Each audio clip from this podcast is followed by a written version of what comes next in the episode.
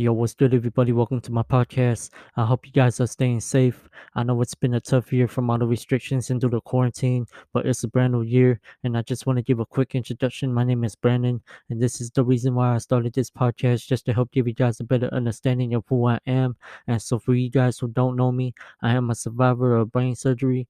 Believe it or not, I've been going through multiple surgeries since two thousand three to two thousand seven, and it all started when I was only three years old when I had hydrocephalus. And if you guys don't know what that is, that is when your brain fluid builds up and causes brain damage, and that led me to having a shunt, which I had to get removed in two thousand five. And in two thousand seven, I had astrocytoma, which is considered as a nerve and brain tumor. So basically, you know, I've been in a wheelchair, and in order for me to walk, I had to use a walker. um It was hard to learn people's names, but the most hardest part was to adapt to society, and it was tough realizing that I had to learn to be comfortable with myself and be the person I know I am.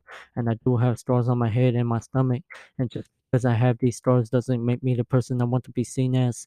And I will be turning twenty-three this year, which is a blessing to me because I am now walking with no issues. I'm fully recovered. I'm able to do things like any person does, but I just have to be careful. And that's the part of me where I look at myself to say that this is something I put together just to help inspire those who are going through this, or if you have been through this. And yet in two thousand eighteen, I was admitted to the E R with no explanation on how it happened. It was almost like the difficult time I ever felt in a while, and that was when I was nineteen. I woke up from being in a coma, and it took me a while to relearn everything because I had to get surgery again. And for me, it was almost like a reset, learning how to walk, learning people's names, learn how to eat and all that. And from what I remembered, I was not able to have a full vision. It was almost like everything was blurred out. It was tough to see, and it was the hardest time of my life, knowing that I will be going through this as I'm getting older. And just know, if you have scars or if you have difficulty letting people know the real you, just go out there and be you. And don't let anybody's judgment affect you. That's how I honestly made connections with people who would help me get over the fact that I've been through a lot as a child.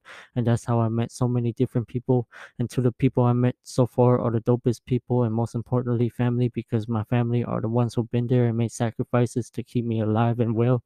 So without further ado, I hope you guys enjoyed this podcast, and I will be considering on doing this for quite some time. Once again, I appreciate it for you guys listening. Um, I hope you guys enjoy the rest of your day.